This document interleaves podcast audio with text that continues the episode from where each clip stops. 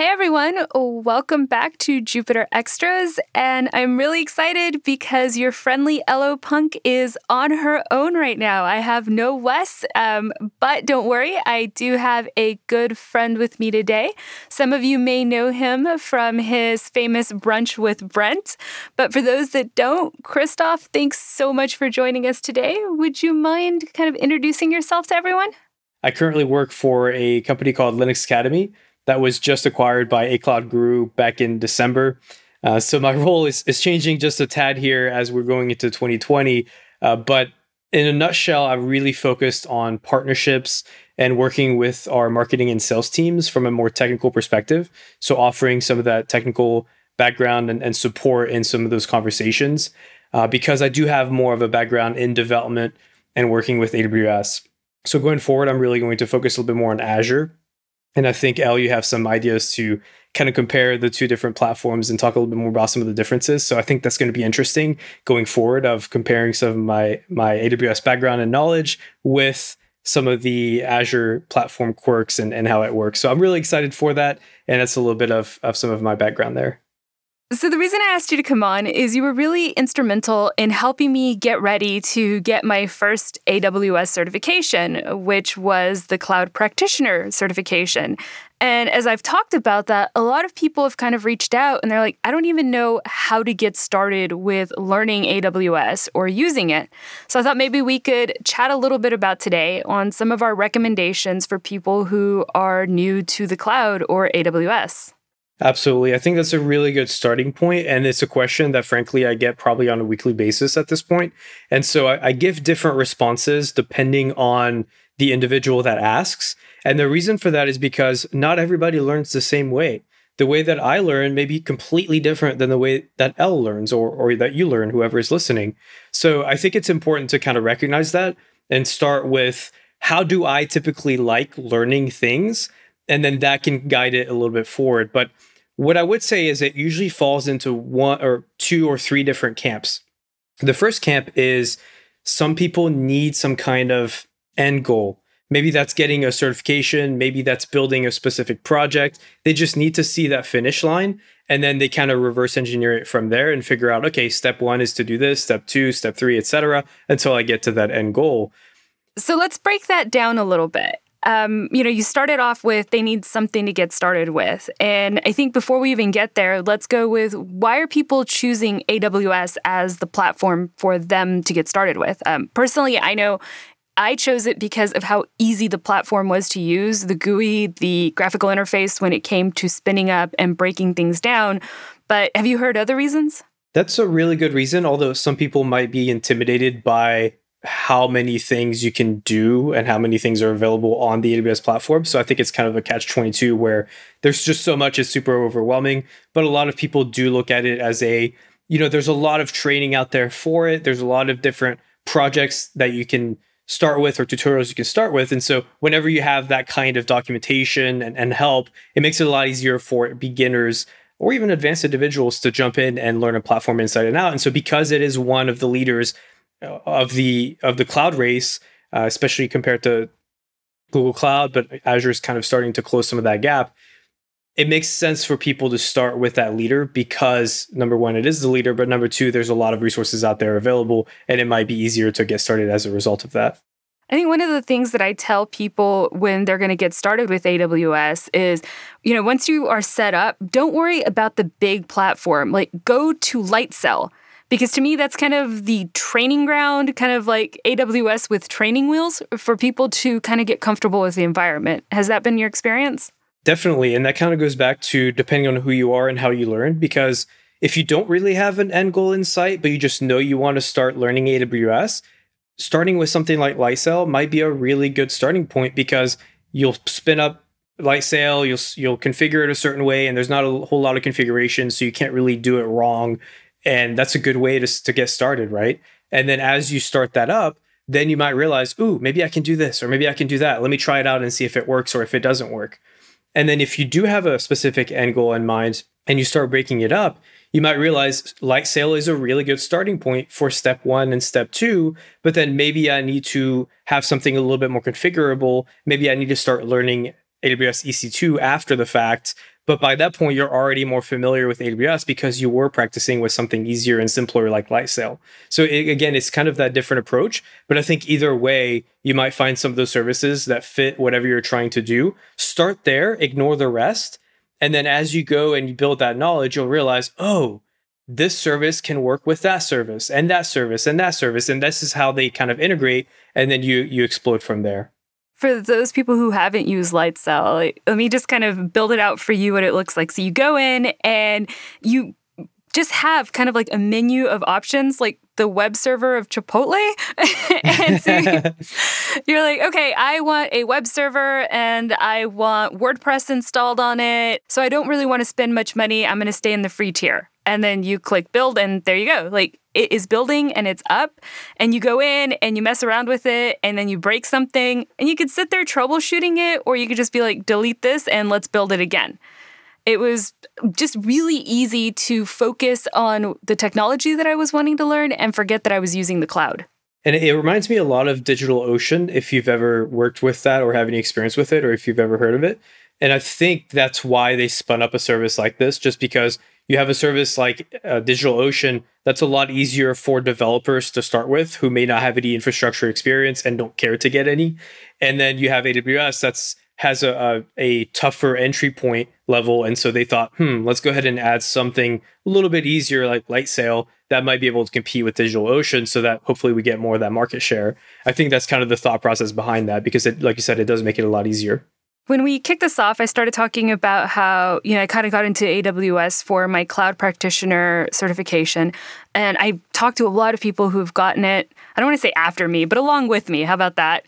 Um, how important have you found certifications to be in the AWS sphere, you know, for people who are looking to get jobs with AWS or partnered companies? I think they're extremely important, but usually not for the reasons that people think they are. What I mean by that is that a lot of people get the certification to get the piece of paper or that recognition that you can then put on your resume and say, hey, I'm certified, hire me. And that's one part of it. Sure, that can work. Absolutely, I've seen it work. But that's not why I think it's important. I think it's important for the journey to getting the certification. If you look at, it at an organization like AWS and they come up with a certification program and they put certain requirements uh, and and prerequisites or anything like that for certification, they expect that you have a certain level of experience. And so, what the approach that we really took, just to kind of talk about on the Linux Academy training side, is really training people to the expectation of that certification, going back to that journey to getting certified. Because to go from point point A to point Z and point Z being that certification exam, you have to get all the other steps through there. You have to get all that experience. And all of that experience is what the employers care about.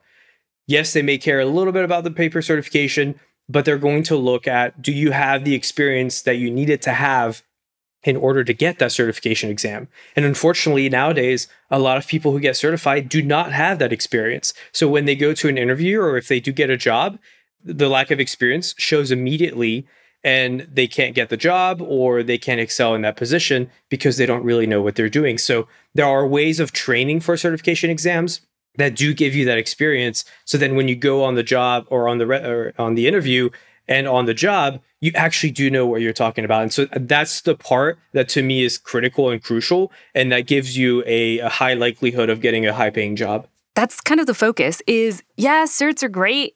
They'll get your foot in the door, but we can really tell, and by we I mean, you know, the people you're working with can really tell when all you did was just kind of test dump, when you just memorize things. Uh, my favorite kind of story to tell around that was the day that I met the world's very first Java OpenStack developer. At, the time, I was teaching OpenStack, and this guy comes up and he starts telling me about how he was now certified in Java development for OpenStack he said it with such confidence that I'm texting people going, When did we start doing Java in OpenStack? If you don't know, OpenStack is completely written in Python. Well, you know, we go down the line and I'm asking this guy questions, and apparently he's just finished a boot camp with certifications on full stack development. It was one of the most embarrassing situations that I think I could have ever been a part of.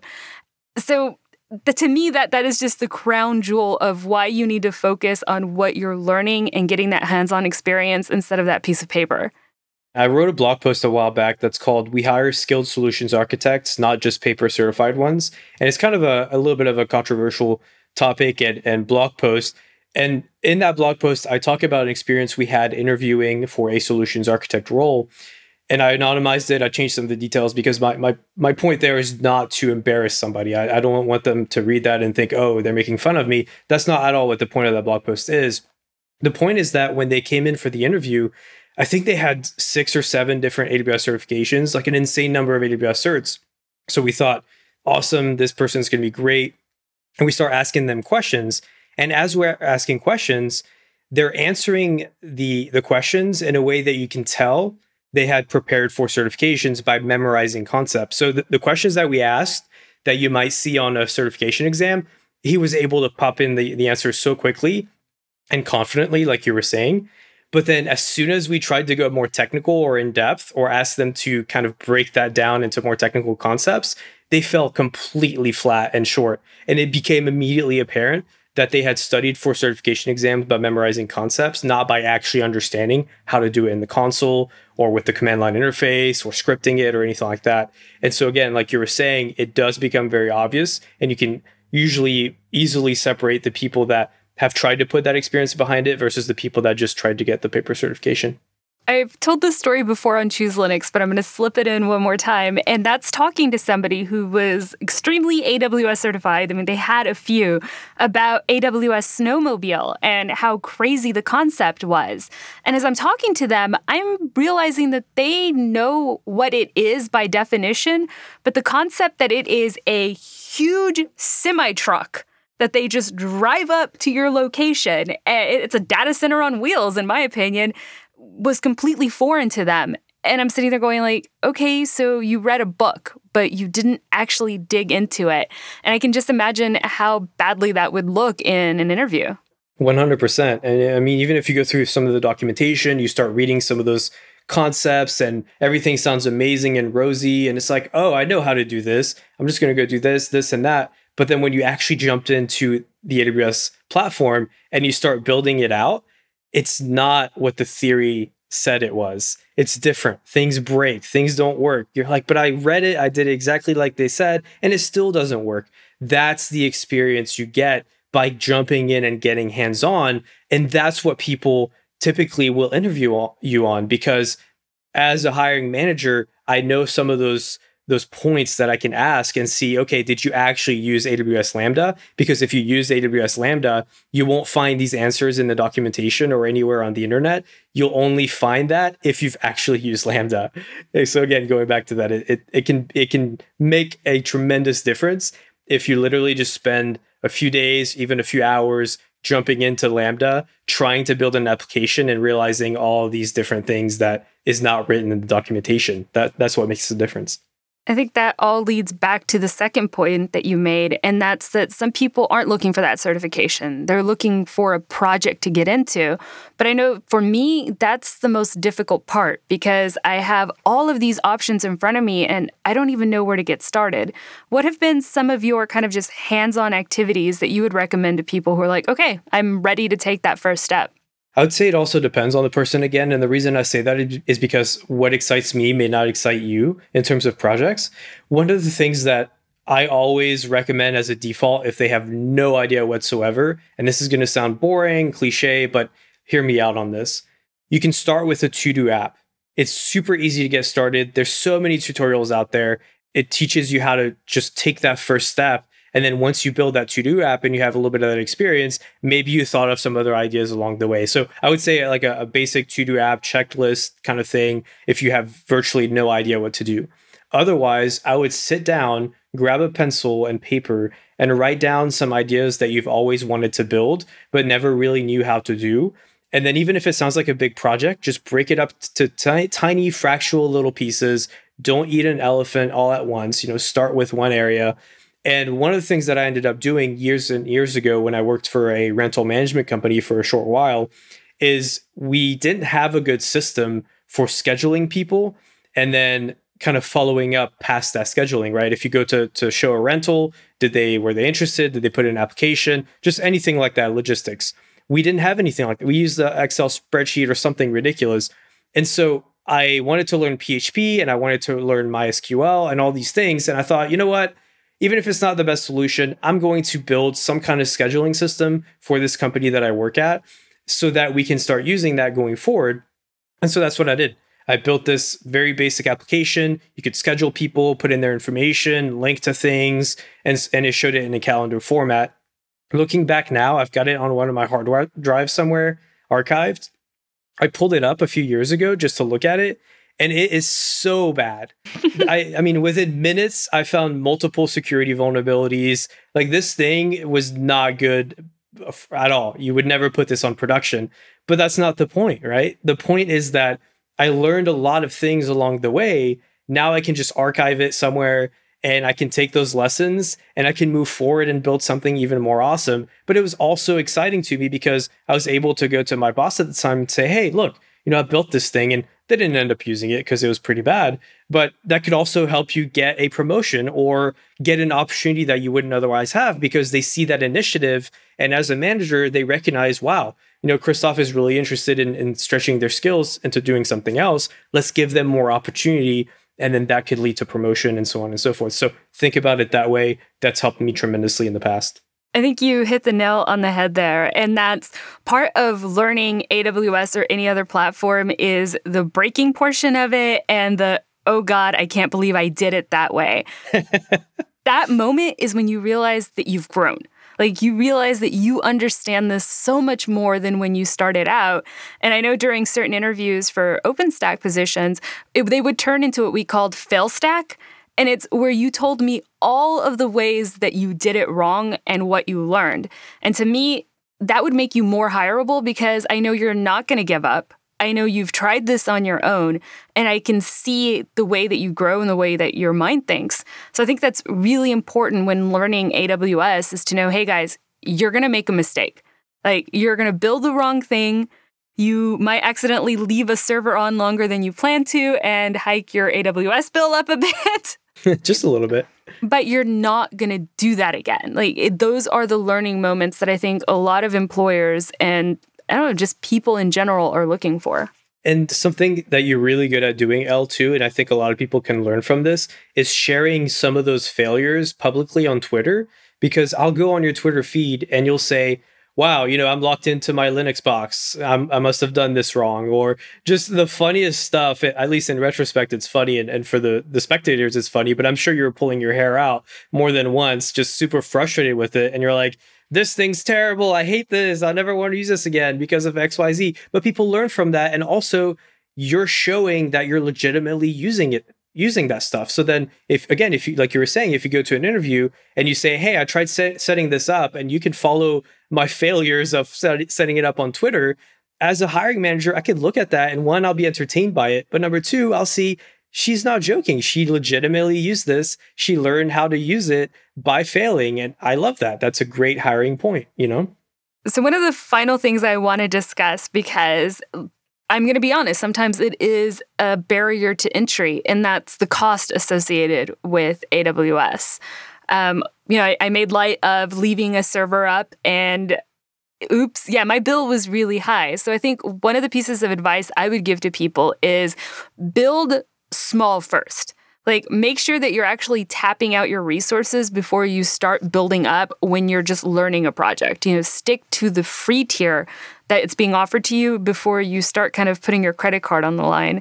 Um, do you have any other tips on how to learn AWS on a budget level?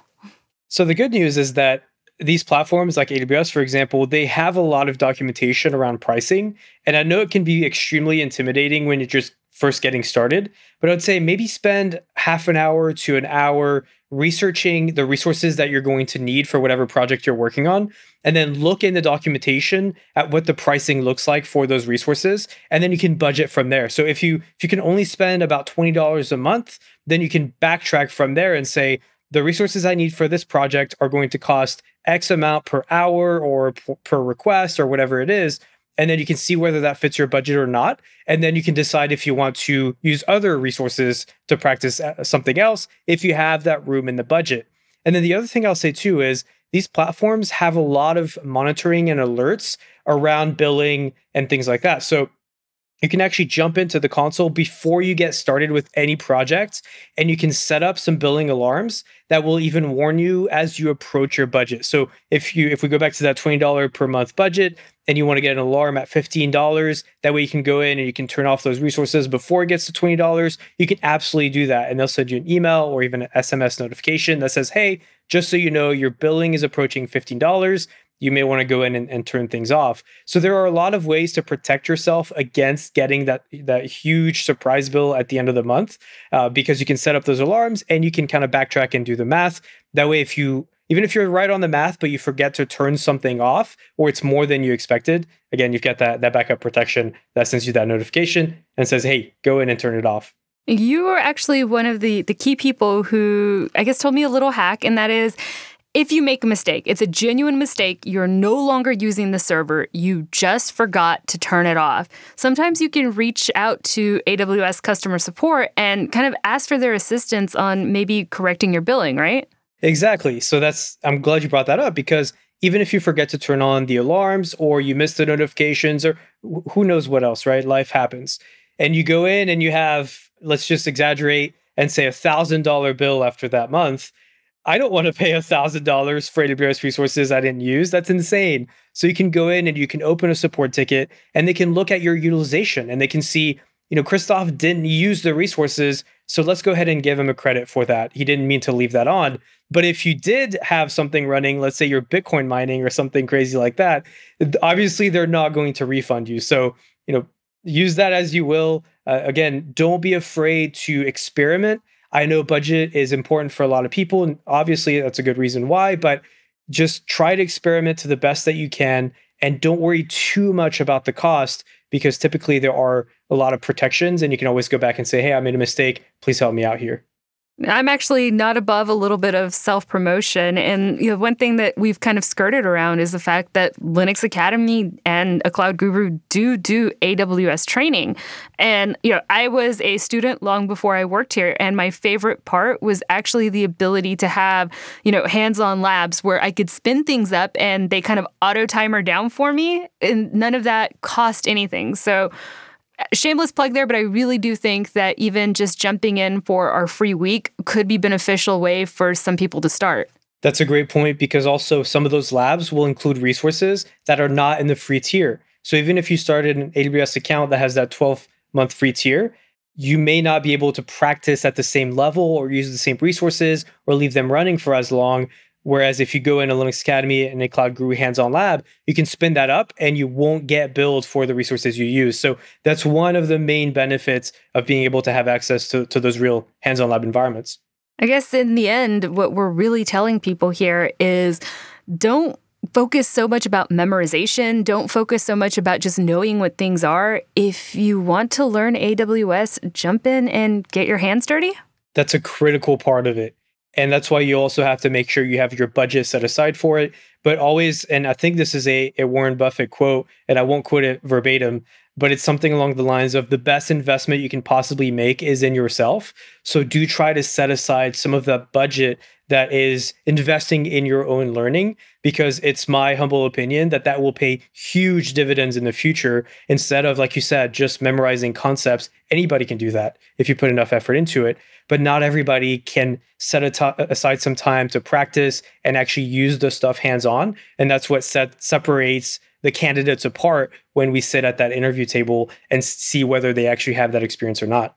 I think that is the perfect place to wrap this up. So, thank you so much, Christophe, for making the time and coming and talking about AWS with us. Thanks for having me. I love talking about the cloud. So, anytime. If you guys have any further questions, you can find links to everything that we talked about at extras.show.